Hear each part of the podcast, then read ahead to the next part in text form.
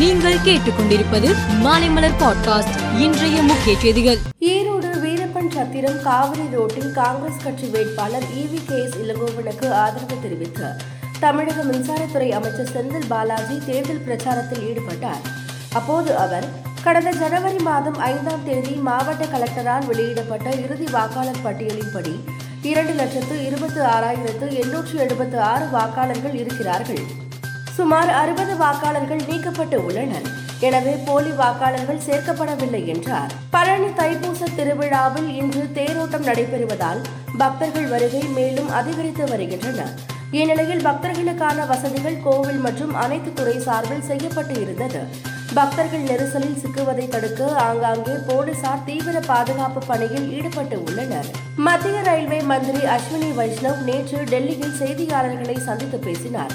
அப்போது அவர் தற்போது ஒரு நிமிடத்திற்கு இருபத்தி ஐந்தாயிரம் டிக்கெட்டுகள் வழங்கும் திறன் உள்ளது. இதை நிமிடத்திற்கு இரண்டு புள்ளி இரண்டு ஐந்து லட்சமாக மேம்படுத்த இலக்கு நிர்ணயிக்கப்பட்டுள்ளது என்றார். அதானி குழுமத்திற்கு வழங்கப்பட்ட கடன் தொடர்பாக பாரத ஸ்டேட் வங்கி தலைவர் தினேஷ் கரா பல்வேறு தகவல்களை வெளியிட்டார். அப்போது அவர் குடும்பத்திற்கு பாரத ஸ்டேட் வங்கி வழங்கிய மொத்த கடன் இருபத்தி ஏழாயிரம் கோடி மட்டுமே.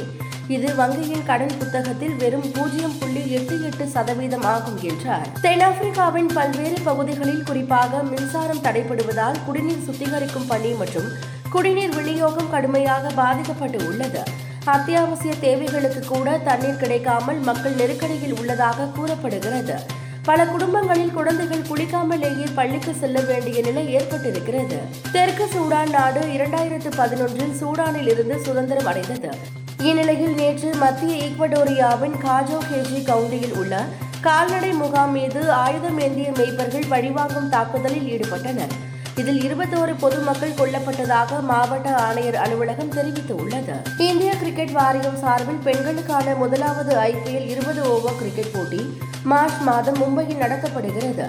இந்த போட்டியில் பங்கேற்கும் ஐந்து அணிகளில் ஒன்றான அகமதாபாத்தை தலைமையிடமாக கொண்ட குஜராத் ஜெயின்ஸ் அணியின் பயிற்சியாளர் குழுவை அறிவித்துள்ளது.